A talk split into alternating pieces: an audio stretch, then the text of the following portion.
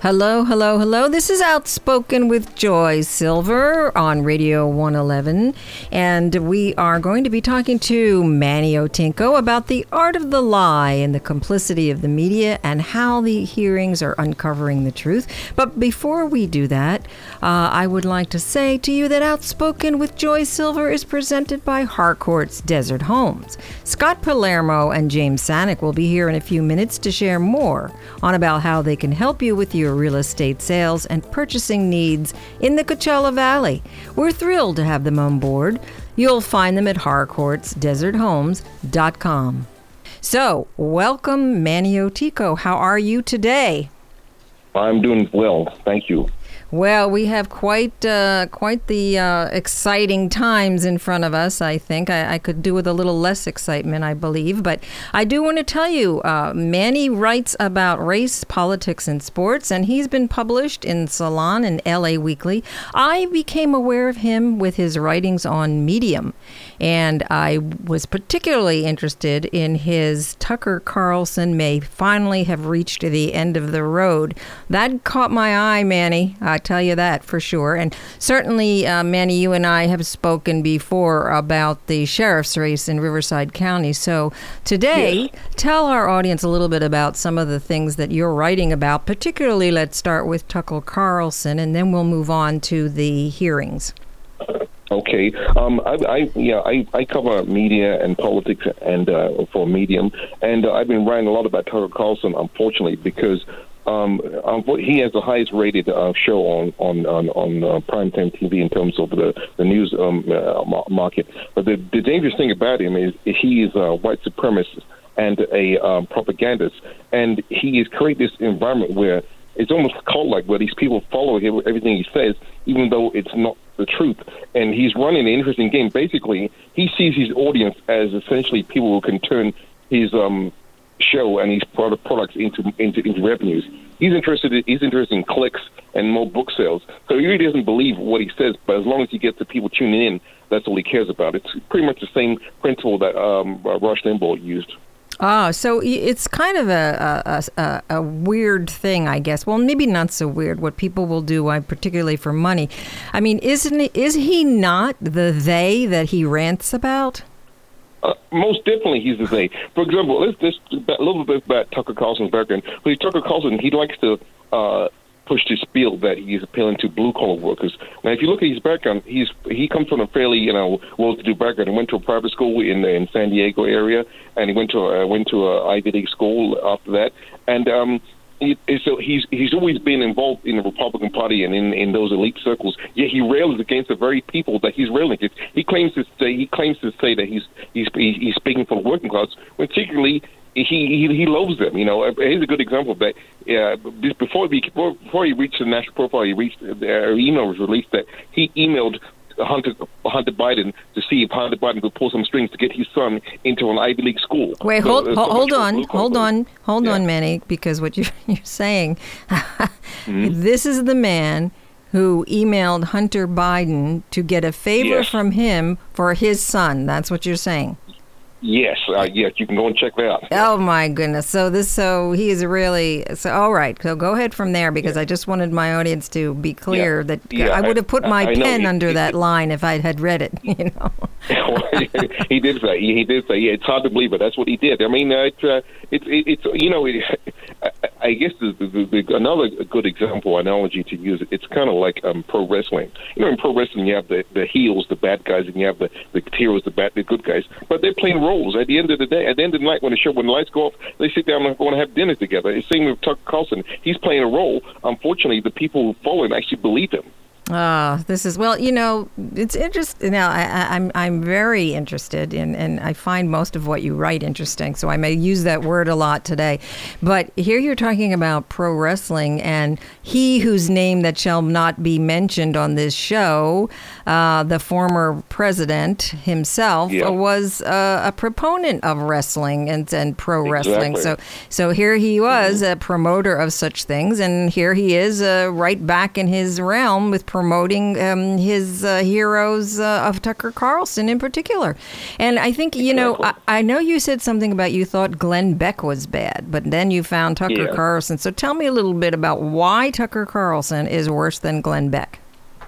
Okay, well, let's, let's just get our time machine go back about that 10, 15 years. Remember, Tucker Carlson was, no, sorry, Glenn Beck was ruling, he was one of the top rated people on Fox News around 2008 or uh, during the Obama administration. And even back then, there was some checks and balances. When when Glenn Beck started saying outrageous things, like for example accusing President Obama of hating white people, they, that was a bridge too far. That's when he lost his advertisers. And when and, and you know because news is a business, when that's when Fox News said, you know what, this guy is losing money. We need to get him off the air, and they got off the air. But now it seems uh, that with Tucker Carlson, he has no boundaries. uh, uh for example, Tucker Carlson put out a movie called um, Patriot Purge, which claimed which claimed that um, uh, the government had set up the January 6 attackers, and, it, and the whole thing was being was staged by the FBI. It was so that movie was so outrageous that some Fox News outsiders quit and protest because they didn't want their names attached to that. but that that was put out, and you know, in, back in the, back, back ten years ago when um, when um, Roger Ailes was still running Fox News, that would have been stopped. But now it seems like with Tucker Carlson, he can do no wrong, and he has no limits. Mm. I think that is the pervasive uh, issue about um, the media's complicity in yes. in in uh, uh, promoting lies and deception and misinformation is that there are no boundaries and there doesn't there don't seem to be any ethics involved or or any regulation whatsoever and so therefore presenting Tucker Carlson as news we know that's a whole issue but his point of view where does yeah. I mean this point of view was this always his point of view you know, it's interesting because he's changed over the years. Uh, if you if you study his history in journalism, at one point he was just you know, your average, what I like to describe as a country club Republican. You know, kind of believes in lower taxes and strong defense. You know, and uh, and and he, and he was a pundit being paid on MSNBC and CNN, and and and and he was just a regular uh, conservative pundit. But it seems like he's become more extreme over the years, and um and I don't know if he actually believes the thing he's saying or he's just doing it because he's he gets in ratings. And in a way, from from a fairly cynical point of view, it works because he's getting the ratings and he's getting he's getting he's getting the big checks and he's gonna be able to say he has to sell books. So in a way, he works. But the dangerous thing is that he puts this propaganda and these lies into the public public sphere. And one thing I've learned over the years is that you have to be very careful what you say because when you put something out there, some people are going to go and believe it. Not everybody check, fact checks the information they see on the news. Mm. Well, they they consider what they see as the fact check. I think that's part of yes. the issue. Because if you mm-hmm. ask them where they saw it, if they see it on TV, then it's considered fact, especially when yes. it's presented in a news format, although we do know mm-hmm. that Fox calls itself entertainment and not necessarily news. So even in the name Fox News, we already have a problem because even yeah. Fox doesn't define itself as news. So yes. I think uh, how would we start to even put some some uh, restraints on on dissemination of misinformation would have to begin somewhere there with regulating what can be called what and what words. And so well, words matter, Manny. Words matter. They do matter. Well, you know there there are rules on the books where you can hold people accountable. For example, Fox News published information during the 2020 election about um, Dominion voting systems.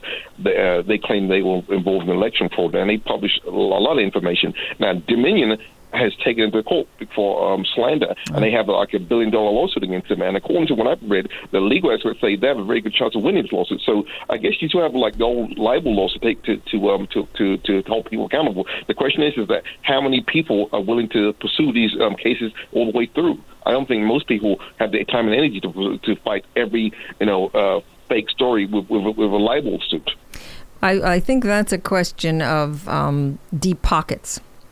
So yes. if you already have money, then you want to protect that money, and therefore you can have a lawsuit of that nature. I mean, suing has seemed to take in the place of criminal uh, criminal cases, it seems to me, to find some justice with uh, situations yeah. like this. But this is this is far bigger than than uh, uh defaming a, a, company. I mean, this is out and out presenting lies to a a, a large segment of the public who, like we talked about earlier, they're taking this as their fact checking mechanism.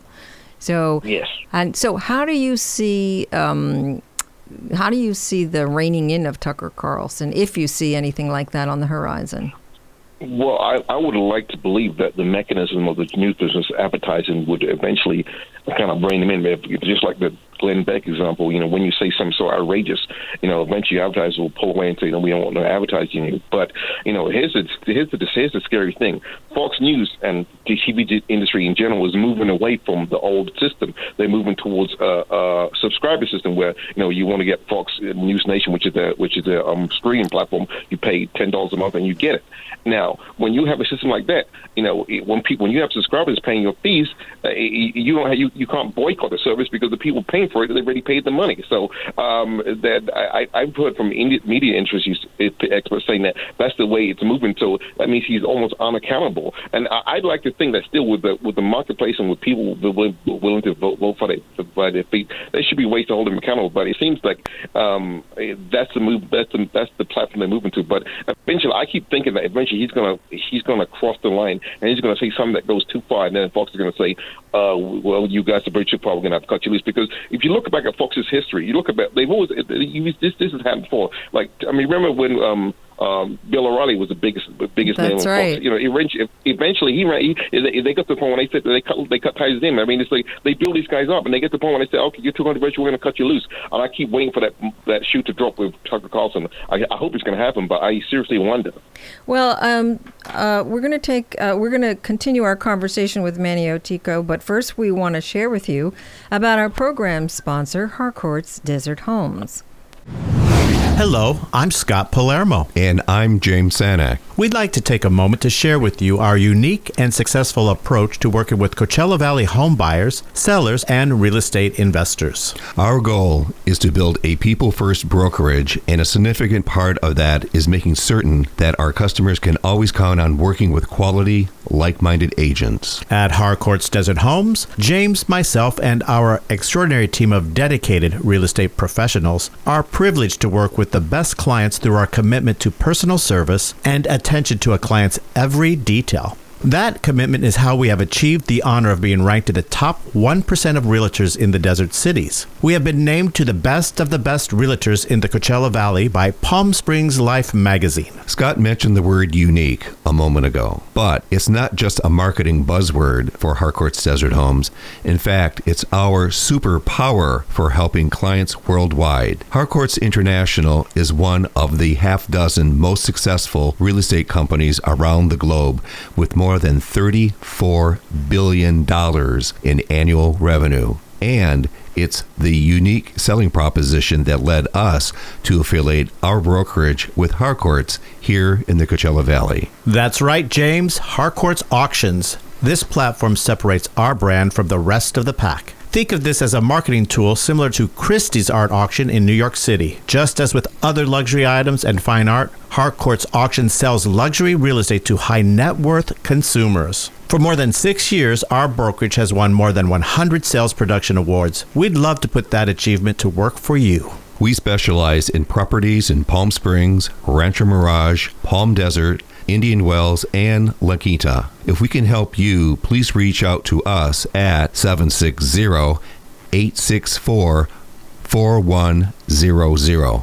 Again, that's 760 864 4100. Or visit Harcourt's Desert Homes online at harcourtsdeserthomes.com. That's H A R C O U R T S deserthomes.com. Harcourt's Desert Homes. We're located at 119 North Indian Canyon Drive in downtown Palm Springs. Remember, in, in real estate, knowledge, knowledge is power. And we're back with Manny Otiko on Outspoken with Joy Silver at Radio 111. Now, before we had our break, you mentioned something about Tucker Carlson finally going over the line.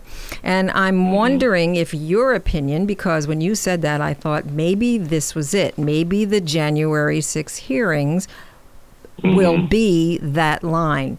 One of the articles that I thought was, and this is the latest one that I read of yours, was I was wrong. Thursday's January 6th hearing did move the needle.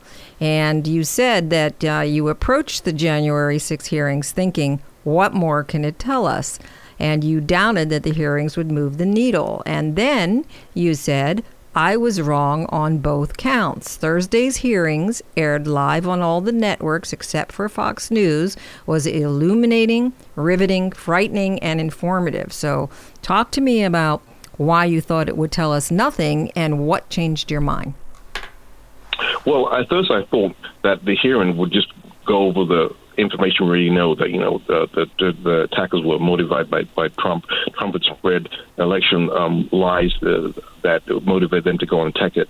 But from what I've been hearing with the what I've seen with the hearings is that they bought the receipts, they have the emails, they they can directly trace uh, the uh, tweets Trump said to motivating people to go and attack the, uh, the, the the Capitol. So I would say that they're building a very effective case against him, and and with all the information they're presenting, it will be difficult to ignore it. You had some particular points there in that article. So tell me a little bit about more of what you saw happening that you think are very strong points in the hearings that we uh, just saw. And I have not seen the second set of hearings yet, but this is regarding yeah, the first set of hearings. Yeah, I, I, just finished watching the second set of hearings, and I'll give you an example what I'm talking about. Uh, the, the January 6th committee, they pointed out that from several Trump experts and Trump White House insiders such as Bill Barr that there was no election fraud. Rep- Representative Zoe Lofgren, she pointed out that the Trump legal team for the campaign, they filed a total of 62 cases. They lost 61 of them. Uh, and, they, and they failed to provide, provide evidence of election fraud. They, they also proved that while Trump knew there was no election fraud, he used those lies to raise money off his um, uh, his supporters, raise a total of two hundred and fifty million dollars. And then instead of using that money to fight election fraud, he transferred it to his own uh, private PAC. And then he, and then he took part of that money, he paid it to Trump hotels. So again, they're providing the evidence of election fraud and how Trump was um, basically monetizing his his voters and um, basically you know living off their proceeds. You know, so I think it's as I said before, it's going to be hard to ignore those kinds of findings. The problem is is that um, we live in a media environment where which where where there's silos. You know, the left wing tends to watch left wing sources, and the right wing tends to watch right wing sources. So the question is if we can penetrate the right wing bubble with those that that information.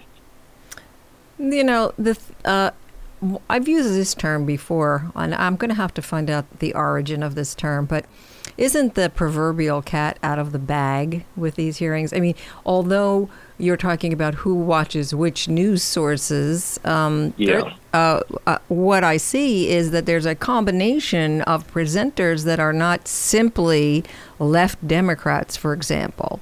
So yeah. when you have Liz Cheney out there with the um, holding the standard on, in this battle and moving forward. And I don't think anybody could say that the Cheney family is left. So exactly, that's the mean, point. Yeah, and she, she was she's got she was creds. Her, she was very effective in her argument. Yes, she was. And, and to add to your point, and this is a point I mentioned in my article, it, it, the information is leaking out because everybody is, is tweeting information, they're posting information, they're writing articles about it, they're doing blogs about it, they're doing video messages about it. So, you know, eventually the information is going to leak through and penetrate the conservative um, um, uh, bubble. It, it's at the point where you can't ignore it anymore. And it's something that the world is watching. I mean, this is not just a story that people in the United States are watching or not even in the Western, just in the Western Hemisphere.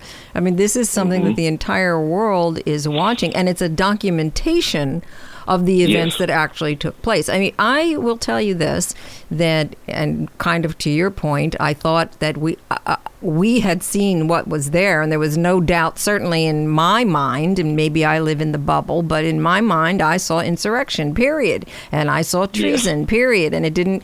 I, mm-hmm. I didn't need convincing in that way, but to establish that criminal case or that legal case to show, and this was the point that really I thought was new in the first set of hearings that uh, was quite impressive uh, investigative work. When they said that the Proud Boys did not listen to the speech but had already started marching to the Capitol when the speech occurred, could only show premeditation.